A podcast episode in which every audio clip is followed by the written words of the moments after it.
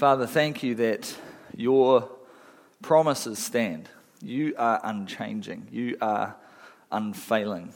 And what you say you'll do, you do. That's the nature of you, to be true to your word. And I thank you for it, God.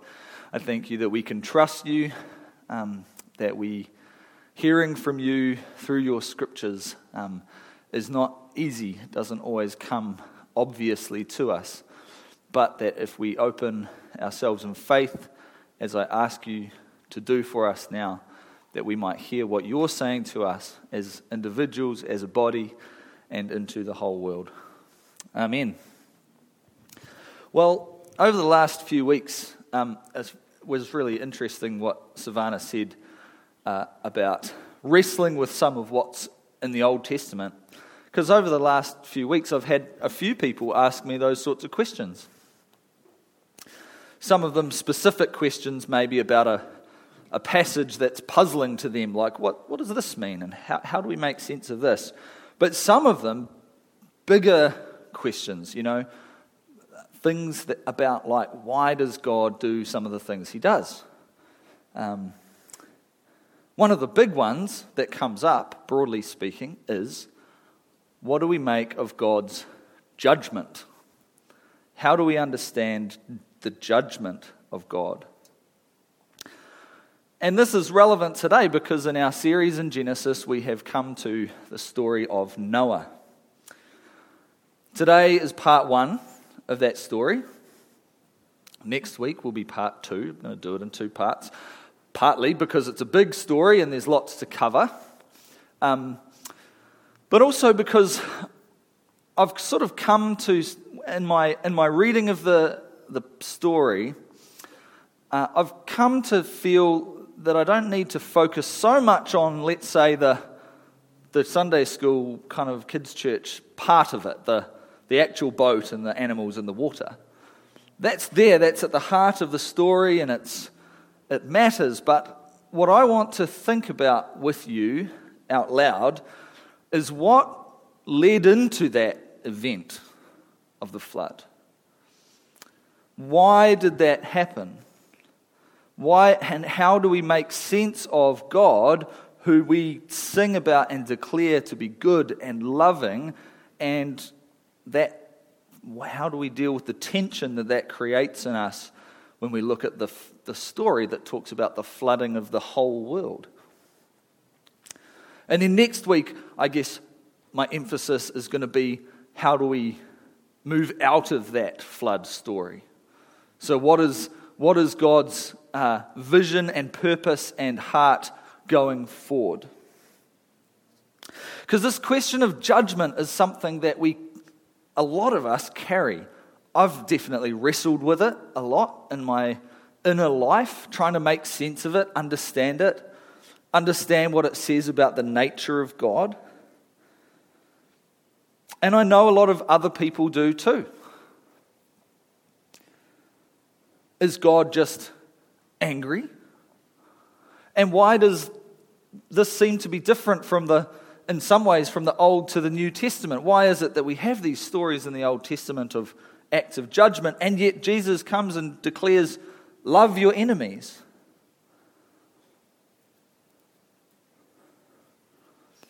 I hope that doesn't open a question for you that you didn't previously have, and I hope I haven't thrown you into a whole heap of confusion here.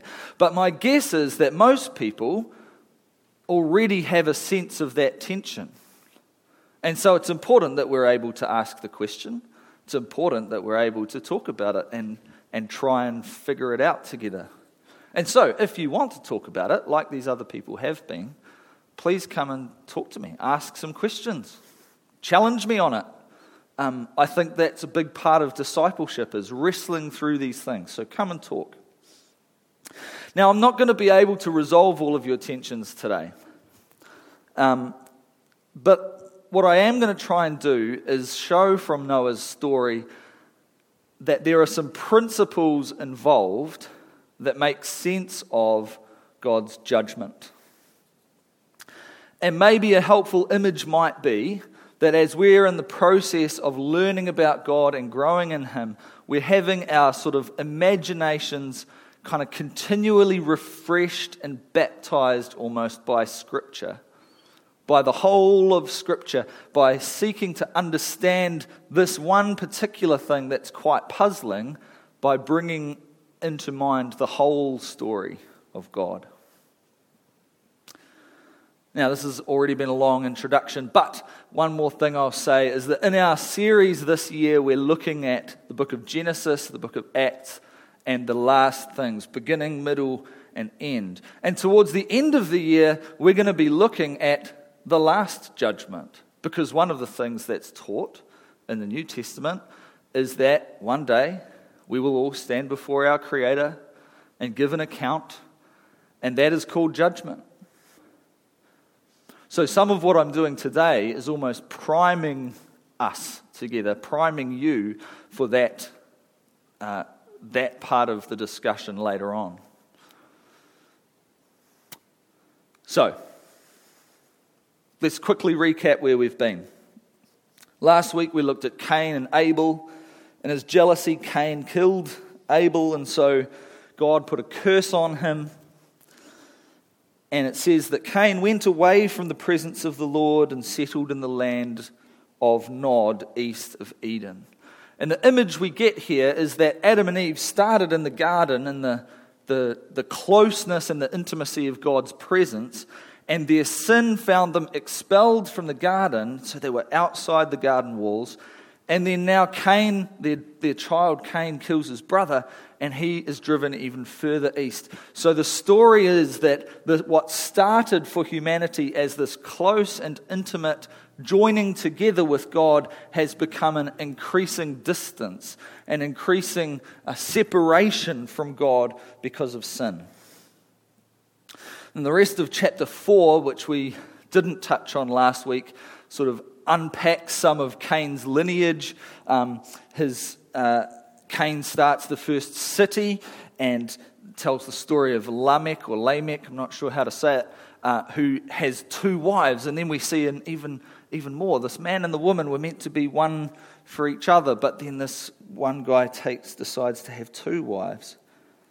And then chapter 5, which we're kind of skipping over today, lays out 1,000 years of history in a very short amount of time with a genealogy from Adam through Seth, through Enosh, Kenan, Mahalalel, Jared, Enoch, different Enoch, and Methuselah. He's the oldest guy in the Old Testament, in the Bible. Lamech, a different one. And finally we get to Noah. So the Bible, the Genesis story is tracing, it's sort of, I guess, like the montage in a movie, you know, like the hero has to go and train up real fast and you just see snippets of the life. Well, this is like a montage almost of from Cain to Noah. And he has three sons, Ham, Shem, and Japheth. And I've met someone named Shem and someone named Japheth, but I've not yet met a Ham. I'm looking forward to the day that I do and get all three, right? Well, that brings us to the beginning of chapter 6. So I'm going to read from chapter 6. When people began to multiply on the face of the ground, and daughters were born to them, the sons of God saw that they were fair, and they took wives for themselves of all that they chose. This is a puzzling little thing that doesn't make a whole lot of sense, and I'm just going to leave that question with you because it's not the point of my sermon today. But some people would say that this is essentially angels or some kind of spiritual being breeding with humans. Then the Lord said in judgment, "My spirit shall not abide in mortals forever, for they are flesh. Their days shall be 120 years." Now, in that genealogy, it included the ages of all these different people, and they were living for hundreds of years. And here God says that there's going to be a cap. Verse 4 says, "The Nephilim were on the earth in those days, and also afterward, when the sons of God went into the daughters of humans, who bore children to them. It's another puzzling thing, isn't it? Who are these Nephilim? What's that about? These were the heroes that were of old, warriors of renown.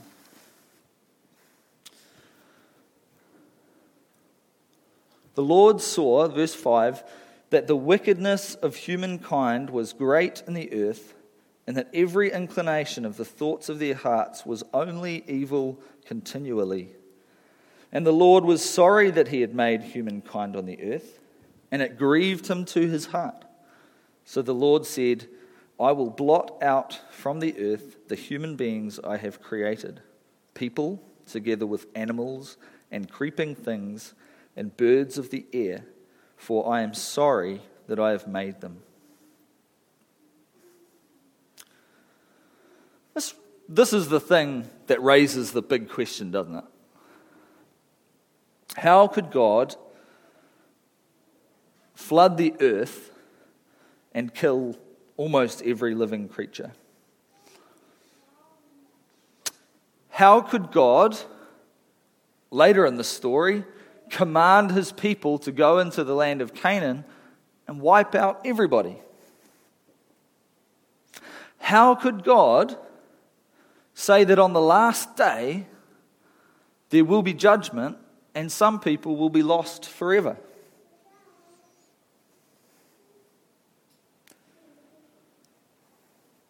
Previous generations of Christians accepted this far more easily, but it's a common thing that people stumble over now. One of the issues here is a cultural one and a historical one. In some ways, we have, sort of at least since the Enlightenment, come to be and consider ourselves sort of the arbiters of what's true and what's not true. Whereas previous generations took it sort of as read that God was the one who determined what was true and what was not true. Now, that doesn't mean that there's no problem here, or that we don't have a decent question to ask. But it is important to consider that when the Bible was written, it was written by people who assumed that because God was the creator, that God was the sustainer of all life, that God was above and beyond and before all things, that it was actually his right to say what was right and what was wrong. There's a challenge in here for us to consider how we relate our own determinations about right and wrong to Scripture and to what God says. One of the challenges I think we have to meet is when we find stuff in Scripture that puzzles or disturbs us, is not to lay aside or not to dismiss what we think and what we feel, and not to turn our brains off. I'm not in favor of people not thinking, but we do need to come to the Scriptures with a degree of humility to say, whatever this means, if it's God's word, I'm willing to submit myself to it. Another thing I think that makes it more difficult in our day and age and in our time and place is that we live in a world that is incredibly comfortable. And I can well remember one of my teachers at Carey talking to me about the book of Revelation and saying Western Christians, Christians in comfortable kind of middle class places like New Zealand and America, they really struggle with this stuff, especially the judgment passages, because things are pretty cozy, relatively speaking. But he said the book of Revelation was precious to Burmese Christians who were under persecution, who were suffering, to people in parts of the world that were full of violence and full of danger and chaos, they didn't have the same questions that we do. I'm going to get to why I think that's relevant a little bit further on. So, we have this story that things started well and they've descended into corruption, and it comes to the point where God was sorry he'd made humankind. It grieved him, and his plan was, I'm going to blot out of the earth the human beings I've created. I've got 6 principles that I want to put to you this morning for trying to come to terms with this sort of passage. The first is that this doesn't contradict the fact that God loves the world and his people. We can see in the scripture that is evidenced by the grieving of God's heart. The emotion that's attributed to God here and that leads him to judge is not spite. It's not arbitrary anger. It's the grief that humanity had done to itself the worst possible. God is not just by nature this angry being sitting up there looking for someone to smite. God is grieved by sin. Principle 2. Some of these we're going to rattle through quickly and some of them are going to take longer. Principle 2 is that humans are held to a high standard because of the identity God's given them.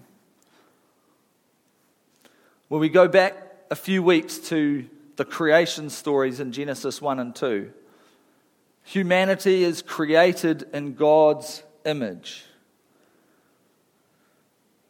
Genesis 5, the first verse there before the genealogy, sort of reminds us of that. It says, Adam and Eve made in God's image. And after the story of the flood, we're going to have another reminder of that. That anyone who spills blood on him will... Sorry, I've gotten confused with Cain's thing. The point is made after the flood that because humans are made in God's image, that they shouldn't be killing each other. Now, what do I mean by humanity being high risk, high reward sort of thing? Being created in God's image has incredible potential. Humans, if we look around, are capable of amazing and incredible things, technologically, socially, relationally. My guess is the best and the worst of your life relates to people. For sure, sometimes it relates to a thing like a disease or a tragic earthquake or something like that. But the best things about our lives are the people that's in them, and the worst things about our lives are some of the people that's in them.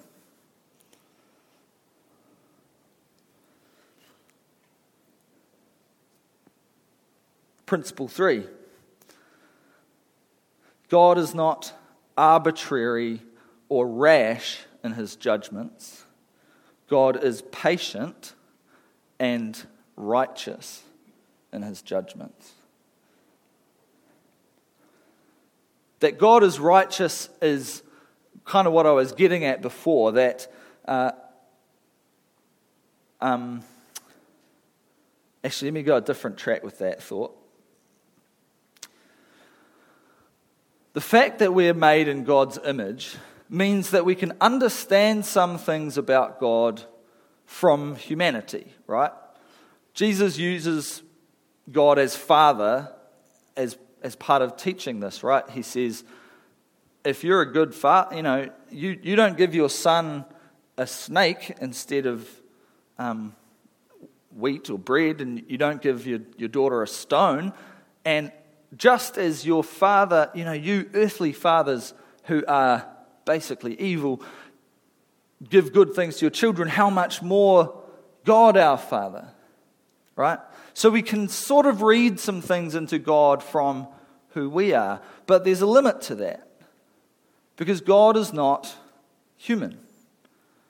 And I think one of the problems we have with a passage like this is we're imagining a human being up there who gets angry. And maybe we've known some angry people in our lives, and so our imaginations are sort of awash with the thought of judgment being some angry person who just lashes out. Well, that's not God. God is not rash. God is not vindictive. But we can fall into the trap of making God too human when we come to these things.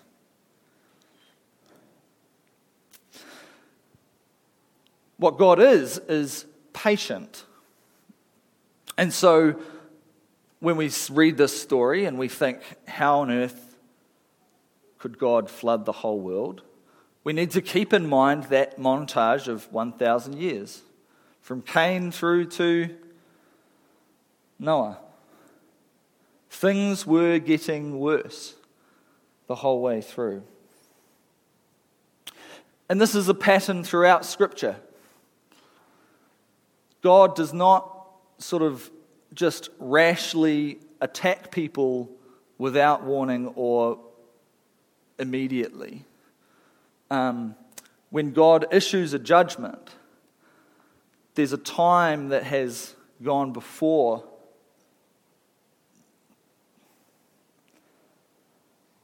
Which ties into principle number 4, which is that God, through Scripture, when things are going bad, God consistently warns his people about where they're headed. Now, sometimes in Sunday school and in like Veggie Tales videos, Noah is sort of seen, he's there, he's building the ark. And then there's also a story maybe that he's trying to convince people to turn.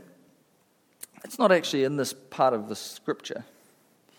But there is a tradition that's built up that says Noah was involved in warning the people about what was to come.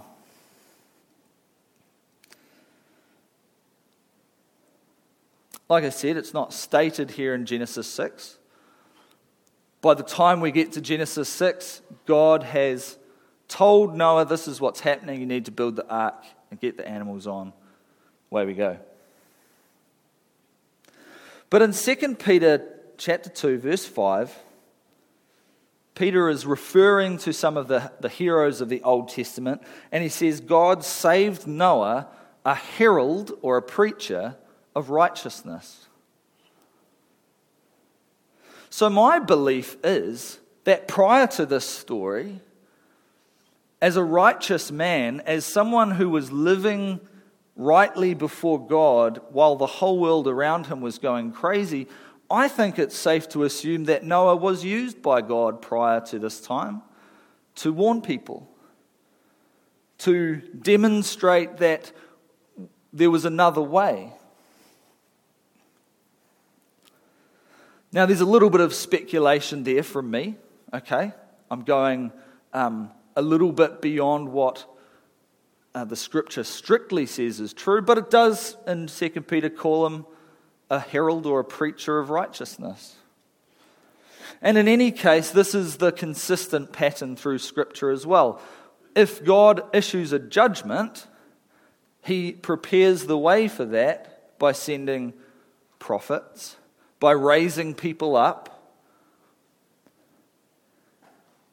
He's not a trickster sort of hanging out going, haha, I'm going to get them one day, and then all of a sudden, boom.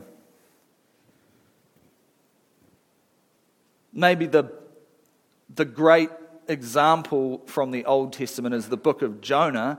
The prophet Jonah is sent to the city of Nineveh, who were the evil city of the time. They were the seat of power in the Assyrian Empire. These were brutal people. And the city was not a good place, and the empire was not a good place. And God sent Jonah, even to them.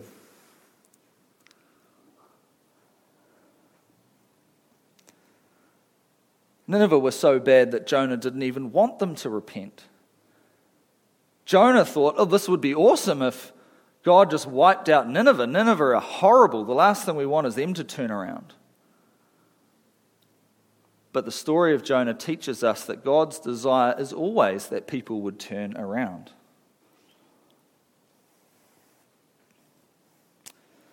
Principle 5.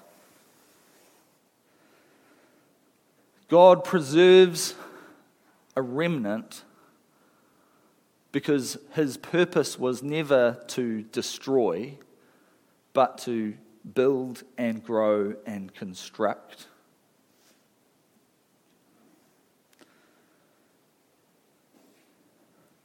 Noah and his family, Genesis 6:8. Noah found favor in the sight of the Lord. And we've got to keep in mind that God is, again, not the God of destruction, but the God of life. God is the one who, from Genesis 1 and 2, created and through all history sustains creation.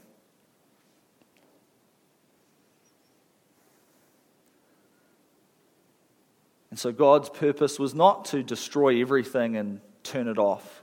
Turn the lights out, go away, never come back. His purpose included the preservation of Noah and his family to continue the world that he loves.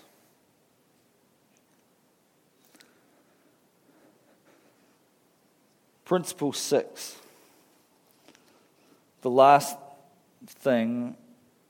of these principles that I want to talk about is to ask the question, really, how bad do you think human beings can get? I said before, we have great potential to do amazing and awesome things. But we also, humans, have great potential to do incredible harm. So let's look at what God saw in humanity at the time of Noah. It says, the Lord saw that the wickedness of humankind was great in the earth, and every inclination of the thoughts of their hearts was only evil continually. The author is laying it on thick here, isn't he? Right? Every inclination of the thoughts of their hearts. Everything that was going on in the minds of people at that time was only evil. So without exception, evil was in the hearts of people during that time. And continually.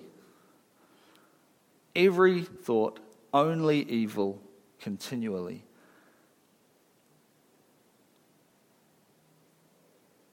Genesis 6:11 and 12 says, the earth was corrupt in God's sight, and the earth was filled with violence.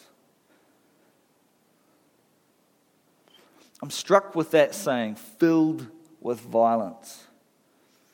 Humanity at that point had gone so far into corruption that violence had reached its maximum. We look around the world today and we see a lot of violence, and it's horrific. And depending on your own personal response, maybe you think some sort of judgment is necessary or some sort of intervention. But there's also a great deal of good in the world today still. There's a lot to be redeemed. I think the story here is telling us that humanity at that point with the exception of Noah and his family, could not be redeemed. There was no other option. This is the third week in a row now that I've brought up the example from the last century of Nazi Germany and the communist regimes of China and Russia. Hundreds of millions of people killed because of evil ideology. And no one at the beginning of the 1900s, with the exception of a couple of very prescient minds, no one would have thought that was possible. And yet it happened. Humanity, because of who we are, because of the great power and the great potential that we have, can go really, really bad. Imagine what it would be if the whole world was like that. I don't want to get political about Ukraine and whatever you think about that particular situation, but so many of us are horrified by what's happening. What if that was everywhere? What we're led to believe here is that the earth was filled with violence.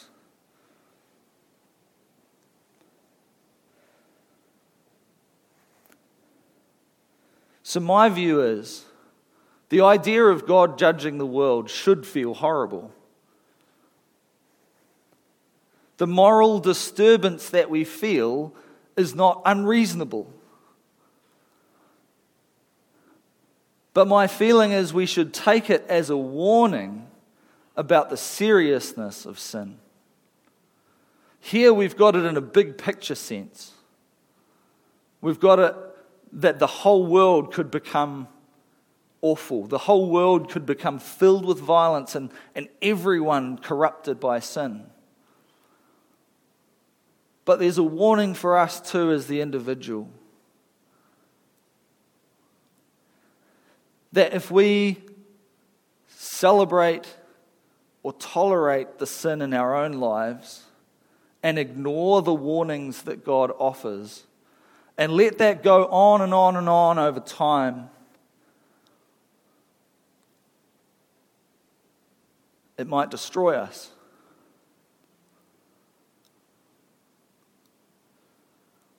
I believe and I preach and I try to live by in my relationships with others the truth that God is love, that God is full of grace, that God looks upon you no matter the condition of your life right now and smiles because he delights in you as a son or a daughter. And because that's the heart of what I believe, because that's really the big thing I want people to get when they come to this church, I don't preach on judgment a whole lot. Because I think we can go too far into that and preach to condemn people, preach to make people feel bad. And I hope I haven't made you feel bad today. But what we learn from the scriptures and the example of God's judgment, it's not that God's love comes to an end for us. It's that if we as humans get ourselves into a state where we have gone so far in a certain direction, sometimes God does leave us to suffer the consequences of what we've done. Another way to read this story of the flood, it's not that God was outside looking in and saw it and thought it was awful and so he sort of flooded it from outside. It's that God allowed the consequence of their own sin, the fullness of their violence, to consume them.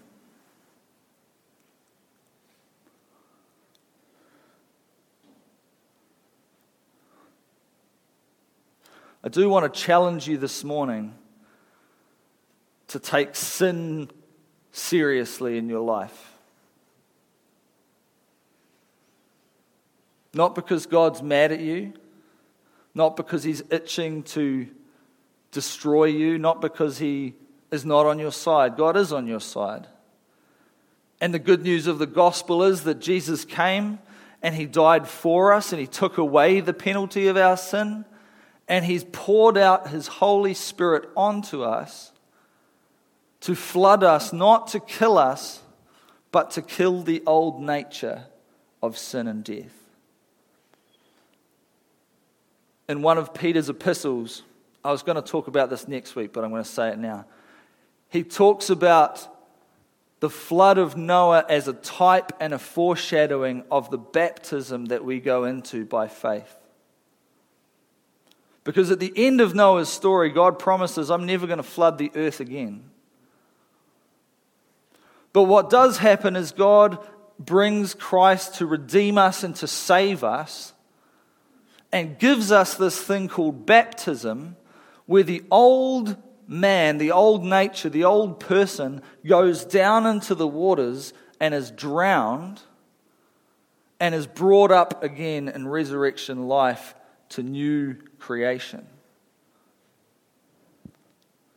In this story, everything was wiped out and a little bit was preserved. Noah and his family. But in our baptism, mystically, spiritually, sacramentally, we go down into the waters and everything is gone and we come up still ourselves but a new creation, something totally new. And the power of that is to enable us to no longer head in the direction that this passage talks about. We no longer have to be afraid of the consequence of our sin leading us further and further and further, because we can be sure that God has sealed us, that God is working in us and preparing us by His Spirit.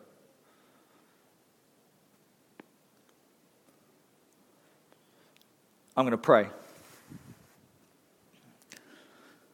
Father, your word is puzzling and there are things in it that are not easy to understand. But you are a good Father. You love us greatly. You've called us. You've purchased us and you've empowered us by your Spirit. You still do call us to holiness. You call us to live for you and to take seriously the sin in our lives for your sake, but also for ours, that does not take hold and does not drive us towards our own destruction. But God, I thank you and praise you that what you've done for us is far greater than the sin that we've done. That your Son Jesus took our sin away so that we now stand before you in confidence and boldness. Your word declares to us, God, that if we have sin in our lives and we confess it to you, that you are faithful and righteous to cleanse us, faithful and just, to cleanse us of all unrighteousness. In the waters of our baptism, God, the sinful nature that we were stuck in, that Noah was stuck in, that the people of his time were stuck in, that sinful nature has been put to death. And you have made us alive to Christ. God, I thank you for that. I thank you that you've empowered us and made it possible for us to live a new life through Jesus. I pray for each person here, having heard a message that includes a lot about judgment, I pray that there would be zero condemnation in anyone's heart. For your word says that Jesus came not to condemn the world. And your word says, God, that there's no condemnation for those who are in Christ Jesus. So God, by your Holy Spirit, I pray you would do the miraculous work of giving us the confidence to believe that we are not condemned. But also, God, in the power of the Spirit to live for you, to pursue righteousness and holiness, to pursue a life that honors you, And God, make us to be people who, like Noah, were heralds, preachers of righteousness. Help us to be people who tell others about the good news of Jesus. That our acceptance before you is not based on what we've done or how we've failed, but it is in you. Thank you, God, for all of your good gifts to us. In Jesus' name, amen.